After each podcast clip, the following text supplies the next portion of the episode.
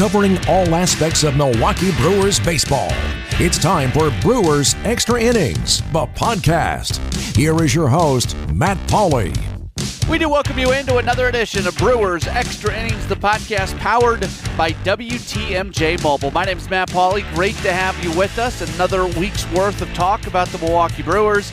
Before we go any further, our normal housekeeping items here at the top of the program. If you do listen to the podcast via Apple Podcast, you can subscribe and leave a ranking and review. That would be a very helpful thing. We would appreciate that. Also, do want to say hello to everybody who is listening to us on all over-the-air terrestrial radio on 540 ESPN as part of Doug Russell's Pod Center. So hello to everybody. This is a podcast that you can find, by the way, on iTunes or Apple Podcasts, whatever you call it, Stitcher. You can also find it at WTMJ.com in case you don't always catch it here during the Pod Center. And also want to say, if you want to get in contact with me, best way to do so is via Twitter. Find me on Twitter at Matt Pauley on air, MattPauley on air. All right, this week on the program, we are going to be joined by Kyle Lobner. Let me get this disclaimer out of the way real quick. Spoke with Kyle Lobner on Sunday evening, but I spoke with him prior to the news that Lorenzo Cain finally won a Gold Glove. So just keep that in the back of your mind as you are listening to my conversation with Kyle Lobner in a bit, that the reason we're not talking about Cain's Gold Glove is because he didn't have a Gold Glove when we conducted the conversation, what was early in the evening on Sunday, or later in the evening on Sunday, Lorenzo Cain won the Gold Glove. And we start with that.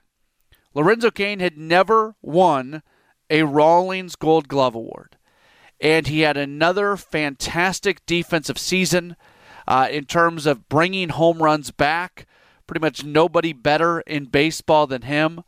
It got to a point where every single time he made a fantastic defensive play, which was a very normal thing, you could hop on social media and find a lot of different people tweeting about the fact that he did not have a Gold Glove.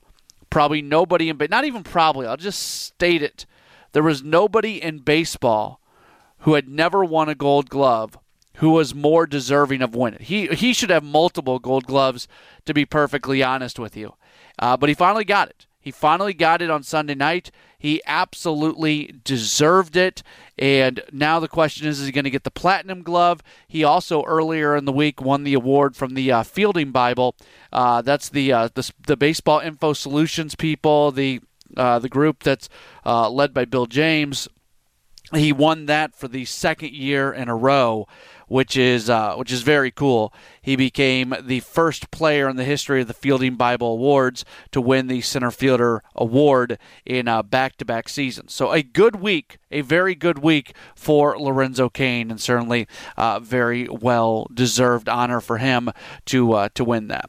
As we start off the program, and we'll get into some of the news of the week here in just a few moments, but it was no shock. But this past week, catcher Yasmani Grandal and third baseman Mike Moustakas both elected free agency. They had mutual options with the clubs. They turned down their side of the mutual option, and they become free agents.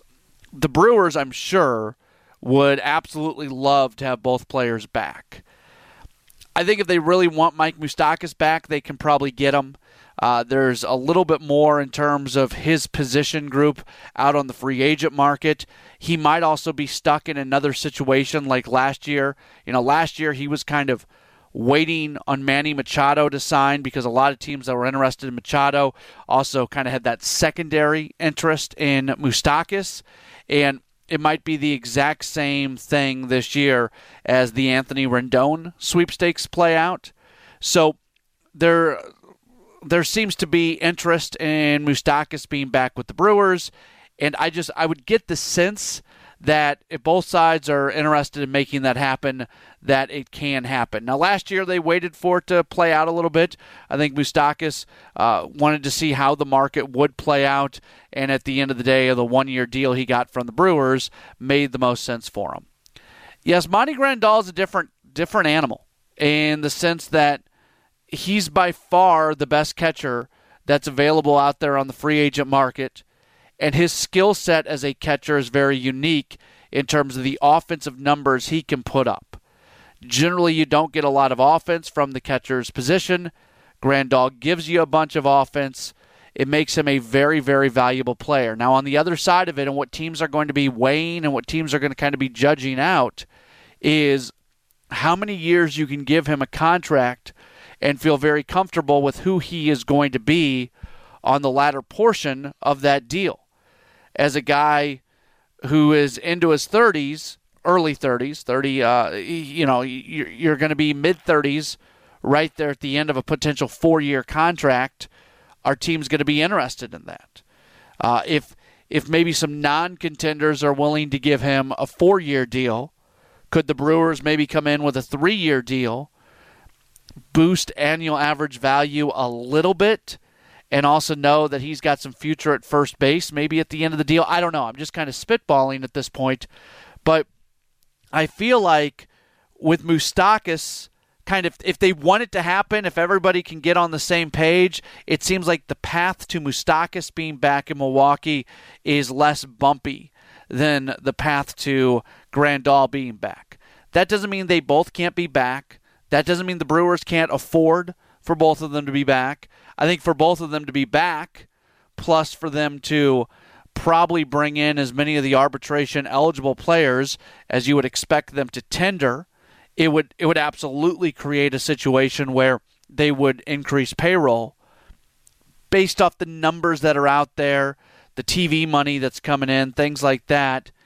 Look, I don't know the Brewers' books. I'm not in the front office. I don't know what it looks like, but it feels like they're in a position where they could expand payroll if they needed to. I think bringing back Grandal and Moustakas and also having all those arbitration-eligible players get raises, including somebody like Josh Hader, who's probably going to get a raise of somewhere between $4 and $5 million, that's going to create the team being forced to spend more money.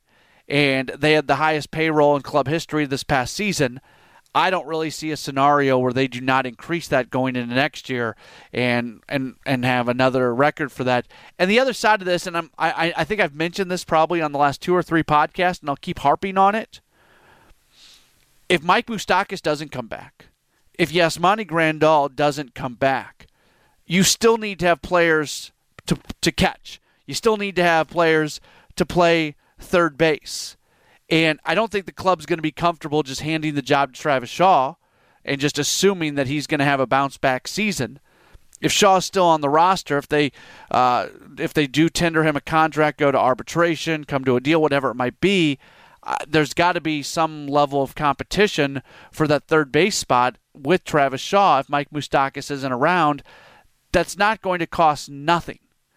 And so they're going to be forced to spend some money at catcher, and they're going to be forced to spend some money at third base, whether the people they're spending money on are Mike Moustakas and Yasmani Grandal, or one of those players and one other player, or 2 new players, like whatever it is, there's going to be money that is being forced to be spent because you know the production that you got out of those guys last year, and the idea is to find a way to, if you can't get those guys back, find a way to replicate as much of a percentage of that production as you possibly can. So that's where they're at, and I think the Grandal sweepstakes, there's kind of that first tier of free agents who are out there with Anthony Rendon and with Garrett Cole, and I think Steven Strasburg's going to re-sign with the Nationals. I know he opted out of his contract. It's literally going to take him signing with another team for me to believe that he would sign with another team. I just think he's going to get it done with the Nationals. So while he's technically a free agent, I kind of don't even view him as a free agent at this point. I'm sure general managers around baseball have a different take, and his agent probably has a different take on that as well. And then there's kind of that second tier of free agents, and Grandal is probably on the top of the list of that second tier. So that's where it's at. Free agency is going to open. There's going to be a lot of moves to be made, and I continue to think this is one of the most compelling off seasons that David Stearns is going to have in his time with the Brewers when you look at the competitive window that the team is at, the players like these two, Grandal and Moustakas, who are free agents, and the holes that they are going to create if they're not brought back, all the arbitration-eligible players. There's a lot going on here. There's a lot of moving parts, and how it all plays out is certainly going to be a very, very interesting thing. Again, coming up on the program this week, a conversation with Kyle Lobner, but let's get to this week's Headlines of the Week. It doesn't matter if it's right in the middle of the summer or winter. There's always news about the Brewers. Let's look back at the week that was with Matt's Headlines of the Week. First off, the items that we have already mentioned here in the course of the podcast, as on Sunday night we found out that Lorenzo Cain won the Gold Glove, his first Gold Glove, which is just incredible that he has not won one, but a wrong has been righted. He should probably have multiple Gold Gloves in his career. He doesn't. Now he has an opportunity to go for multiple Gold Gloves, but at the very least, he gets the Gold Glove, and certainly that was a well-deserved honor for him. Baseball Info Solutions earlier in the week had given him the Fielding Bible Award at center field. He wins it for the second year in a row. Fielding Bible Awards, it's not an American League, National League thing. It's just straight up all of baseball. And the Platinum Glove is the one last thing that'll be given out, and we'll see if he wins that. Mention also the free agents, as Yasmani Grandal and Mike Moustakas both turned down their mutual option. They become free agents. The other players from the Brewers who were scheduled for free agency and are now free agents, pitchers Matt Albers, Gio Gonzalez, Jay Jackson, Jordan Lyles, and also Drew Pomeranz. I would think that there would certainly be interest in Jordan Lyles coming back. Wouldn't be shocked to see them maybe engage with Gio Gonzalez to come back. I would think Matt Albers would probably move on, maybe Jay Jackson. I'd be surprised to see Drew Pomeranz back. I just think he made so much money with his performance down the stretch for the Brewers that he's going to end up finding a way to cash out. So after all those moves happened, the 40-man roster was at 31. It went to 32. When the team selected pitcher Angel Perdomo from AAA San Antonio. So he has been added to the 40-man roster. And that gives you an idea of everything that's happened over the course of the last week. Every week as we do this, we're probably going to have some roster moves, some roster tweaks, things like that as the offseason continues to move forward. Those are this week's Headlines of the Week. After every Brewers game, signing an announcement, bloggers and podcasters hit the web to give their take. Now we bring them all together. It's the Social Media Roundtable, and it starts now. Brewers X-Rays, the podcast, is powered by WTMJ Mobile. We're very happy to welcome back onto the podcast Kyle Lobner. You can read him in the Shepherd Express. He is part of the media team, I guess you could say, with the Timber Rattlers website, with what he does over there, along with Timber Rattlers broadcaster Chris Mehring. A lot to get into with Kyle Lobner today. Kyle, always appreciate your time. How are you? I'm doing all right. How are you? I'm good. Let's start with this. World Series has come to an end. Baseball's offseason is officially here. Is there anything from the postseason and maybe specifically the World Series that you saw that impacted anything in terms of the way you view the Brewers? It's a very broad question, but kind of localizing the World Series to the Brewers, was there anything that you noticed that kind of gave you maybe an aha moment about the Brewers? You know, I don't think so specifically. I mean, I think the storylines that you could take away from this postseason really have a lot to do with who made it and who advanced, and I'm not sure it's entirely indicative of, you know, what it takes to be successful in baseball right now. I mean, when you look at the Astros and the Nationals, you're looking at two teams with very good starting rotations. I don't think that was a secret. You know, certainly anytime you have Verlander, Cole, and Greinke in the same pitching staff, you have a pretty good shot to experience a lot of success with them, and similarly, you know, with Strasburg and Scherzer and Anibal Sanchez and Patrick Corbin. That was a pretty good run as well. But I don't know that it's necessarily indicative that those kind of teams are the teams that win. I think those are just the kinds of teams that won this year, because if the Dodgers had gone to the World Series, we'd be having an entirely different conversation. And for that matter, if the Brewers had held a lead for 2x rating at the wildcard game, we'd be having an entirely different conversation, because we wouldn't be talking about the Nationals as a blueprint for success at all. So I don't know if there's necessarily a takeaway from this. I do think it was a very fun World Series. It got off to kind of a slow start, but it really picked up late. I think that's good for the game as a whole, but I don't know if there's necessarily a player development or a team-building strategy specifically to take away from this? Do you sense from Brewers fans that there is more frustration in the sense that they almost beat the Nationals and the Dodgers went down and, hey, it could have been then, or more optimism in the sense that, you know, the Nationals were a wild card team and if the Nationals can win the World Series, the Brewers can? What's kind of the general viewpoint that you sense? I'm sure there's a little bit of both. I mean, I'm sure – you know, it is hard to watch the Nationals do everything they did and recognize that the Brewers certainly had an opportunity to knock them off early, and then anything could have happened.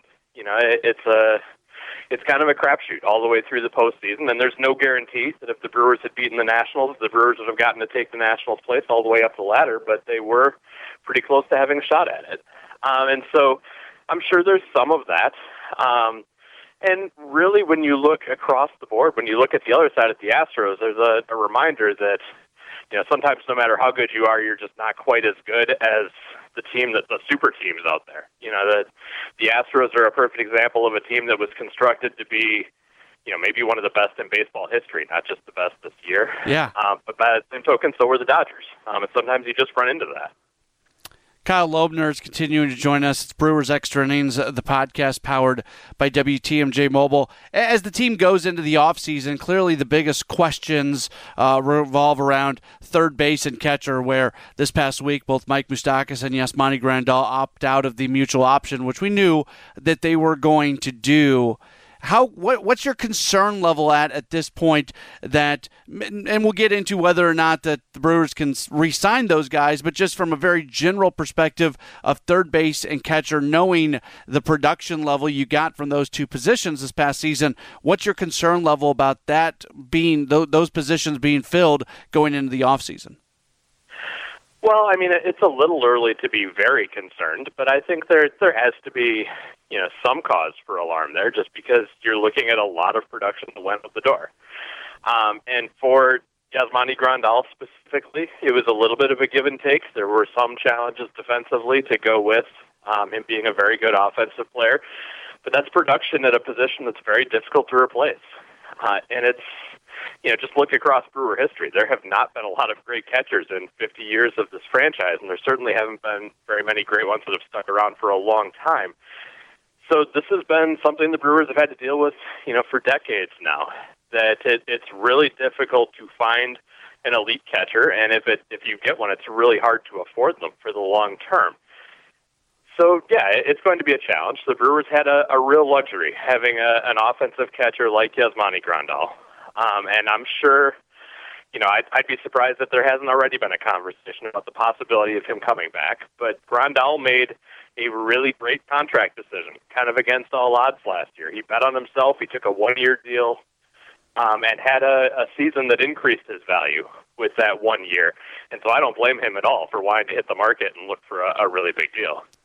You wrote about this recently at the Shepherd Express, just about the all the arbitration-eligible guys, and since you've written that, a couple guys are you know, they've optioned off, and those players have elected free agency, but there's still a lot of arbitration-eligible players this year, most of which you would think would be tendered contracts. Some, like a Josh Hader, is due for a really, really big raise. How much is this team going to be forced to raise payroll just based off the arbitration-eligible guys that they've got? Well, I mean, at least at present, they have a bunch of money coming available with Grandal and Moustakas leaving. So I don't know if they necessarily need to raise payroll to keep the group they have, but if they want to add much else, they probably do need to. And, you know, when you look across teams in markets like Milwaukee across baseball, the Brewers had sat for a long time around that 100, 110 million mark and kind of treated that as maxing out. But that is about $30 or $40 million less than, for example, what the Twins were spending year to year, what the Tigers were spending year to year, what the Royals had spent at times. There is reason to believe that the Milwaukee market can support at least as much as any of those markets can support. And so I do think, you know, the Brewers obviously blew past that number this year. They went up into the 140s.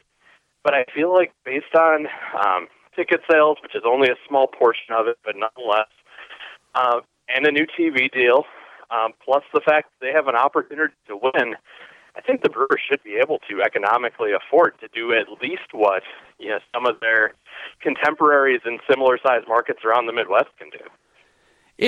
And kind of circling back to Moustakas and Grandal, and I've been saying this for a while, because of the offensive production you got at those spots, even if neither of those players come back, you still have to go into next season with a plan to replace at least a large percentage of that production. So that's going to require some money being spent at third, some money being spent at catcher, whether that's free agents or whether that's acquiring players with somewhat large contracts from other teams. So I understand what you're saying in the sense that money's coming open, so just based off arbitration-eligible players, they're not going to have to raise payroll. But isn't it safe to say that if they want to find a way to replace at least a large percentage of the production they got at third and catcher, that it is going to require some money? Well, yeah, of course it is. Anytime you want to upgrade, it's going to cost you something. Unless the Brewers are willing to raid the relatively limited, at least based on national viewpoint, stock in their farm system to find an upgrade on the trade market. The Brewers are going to have to pay if they want a catcher or a third baseman of Grandal or Moustakas' caliber. Those kinds of guys don't just grow on trees. Now, I think they would also tell you that despite the season they had, there are some guys on this roster that had kind of outlier down years offensively. And so, I think they're hoping any plan for a big season might include a bounce back from a guy like Orlando Arcia, who it seems like the Brewers are at least relatively committed to at this point, having gotten rid of both Hernan Perez and Corey Spangenberg in the last couple weeks. I think they would tell you that they feel like Lorenzo Cain is probably a better offensive player than he was this year. And so if they get bounce-back years at either of those positions, that does eat up a little bit of that gap. I was a little surprised that they moved on from Corey Spangenberg. Were you at all surprised on that? Not tremendously. It would have been nice to have some kind of depth opportunities, just to push guys in spring training a little bit and give him an opportunity to compete for a job. But when you're talking about giving out arbitration contracts, you're operating with at least some certainty that guy is going to be around. And so I wouldn't be shocked if you see Corey Spangenberg, go explore the market and then return to Milwaukee on a minor league deal with an opportunity to compete for playing time next spring. But the numbers that he has put up offensively, over some time in the big leagues now, just really didn't make him a guy the Brewers needed to lock down at this point. That's fair. Before we get you out of here, I just want to make reference to a recent piece that you had at the Timber Rattlers website where you were focusing in on one of the former coaches with the Timber Rattlers in Fidel Pena, who is now going to be serving as the manager with the Dominican Summer League team. It's a really good piece, and I encourage people to get to the Timber Rattlers website and check it out for themselves. And you talk about some of the other individuals that have come through the Timber Rattlers as coaches and have moved on into larger roles inside of the organization. How much does Matt Erickson as a manager, really everybody around the organization, enjoy seeing the success, not just from players from the Timber Rattlers moving up, but from other staff positions being able to find larger roles inside of the organization? Yeah, I talked about this with Matt Erickson for the story a little bit. And Matty downplays it a little bit.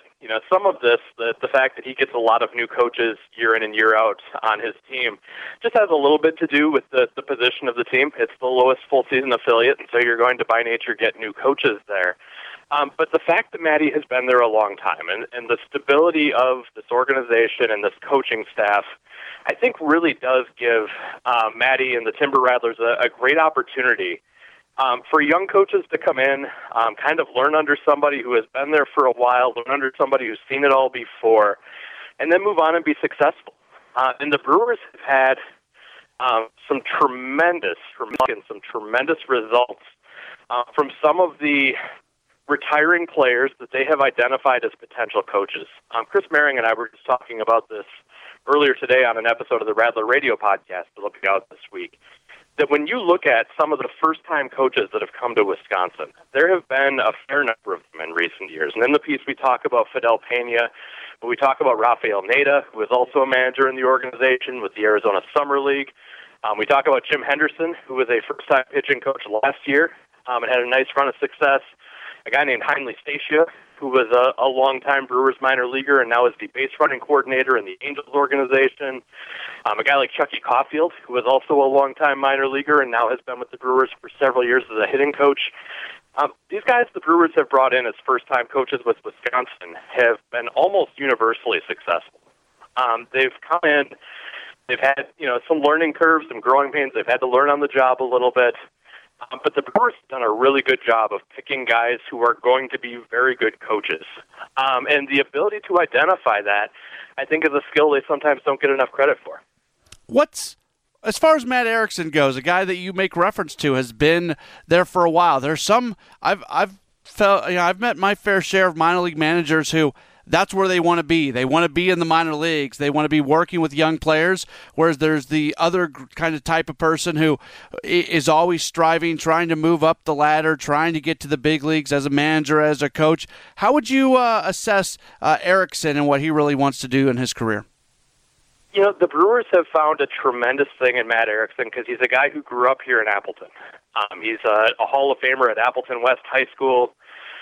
He lives, just a couple miles away from me here in Appleton. This is home for him. And so, in just about any other organization or just about any other situation, Matty is the kind of guy who would move up the organizational ladder. He's the kind of guy that would, do a couple years in low A and then maybe a couple years in high A and move up to double A and kind of slowly work his way up the ladder in pursuit of a big league job. For Matty, the convenience and the family friendliness that comes with being home is a pretty big value for him. The ability to be here to, go to things with his kids during the day before a game, or the ability to coach his daughter's basketball team, that's a pretty big deal for him.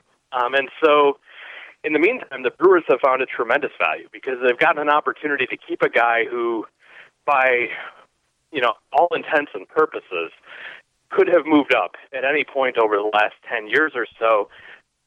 They have a guy with that skill set still coaching at this level, and still able to impart a lot of knowledge to his players, still able to do a great job connecting with young folks. And so this is a deal that has worked out, I think, for everyone involved with Matty being here, and I expect it to continue for a while yet.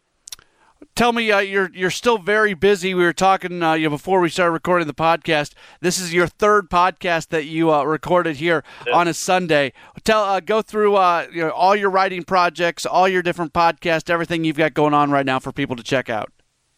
All right, well, with the Timber Rattlers, as you mentioned, I have the Frosty Microbrews feature. My latest one is on Fidel Pena and Matt Erickson's coaching tree within the Brewers organization.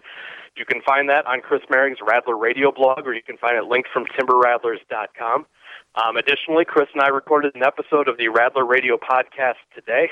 It'll be up later this week, where we talked about some of the stuff going on with the Brewers in addition to that story and what's coming up in the weeks ahead. You can always find me every Monday at Shepherd Express producing the On Deck Circle. This week we'll be talking a little bit about the Brewers coaching staff and some of, what I think is an encouraging development in kind of a strange way, in that other organizations continue to show interest in Brewers coaches. I think that sends a message that the Brewers are trending in the right direction and it's being noticed across baseball. So we'll talk a little bit about that at Shepherd Express on Monday.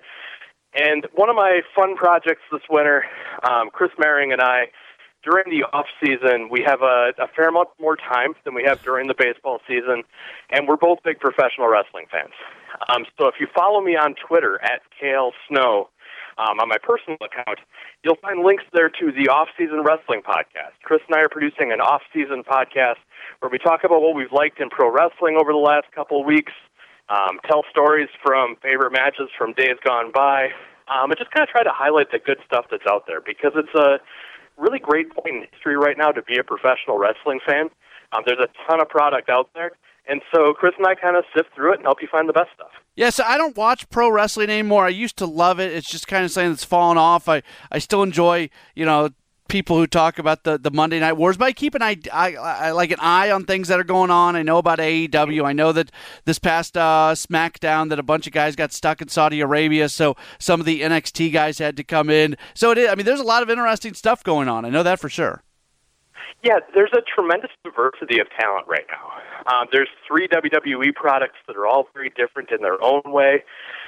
With NXT being a relatively new development on TV, an opportunity to see some of the younger guys in the organization, and an opportunity to see guys in a more of a pure wrestling venue as opposed to a sports entertainment venue. Additionally, AEW has brought a lot of new talent to the front lines, including some folks that I worked with back when I was ring announcing. And there's just a ton of other products out there. And any given day, regardless of what kind of pro wrestling is your favorite, you can almost always find it. And so, it's a really good time to be somebody who really likes to curate things and share them with people, which is kind of what I've been doing as a baseball guy for a dozen years now. Yeah, absolutely. All right, great stuff as always. On Twitter, find him at by Kyle Lobner, L-O-B-N-E-R. So B-Y-K-Y-L-E-L-O-B-N-E-R is the Twitter handle. Always good to catch up with you. I'm sure we'll do it again at some point in the relatively near future. Hey, thank you. Have a good one. Kyle Lobner joining us here on Brewers Extra Innings, the podcast powered by WTMJ Mobile, and that's just about going to do it for the podcast this week. As always, do want to remind you that you can always find Brewers Weekly, our Thursday night show that we do on WTMJ. It airs on Thursdays where there is not a Bucks game. I think we have one this upcoming Thursday. Yeah, we do. So that's from 8 o'clock to 9 o'clock.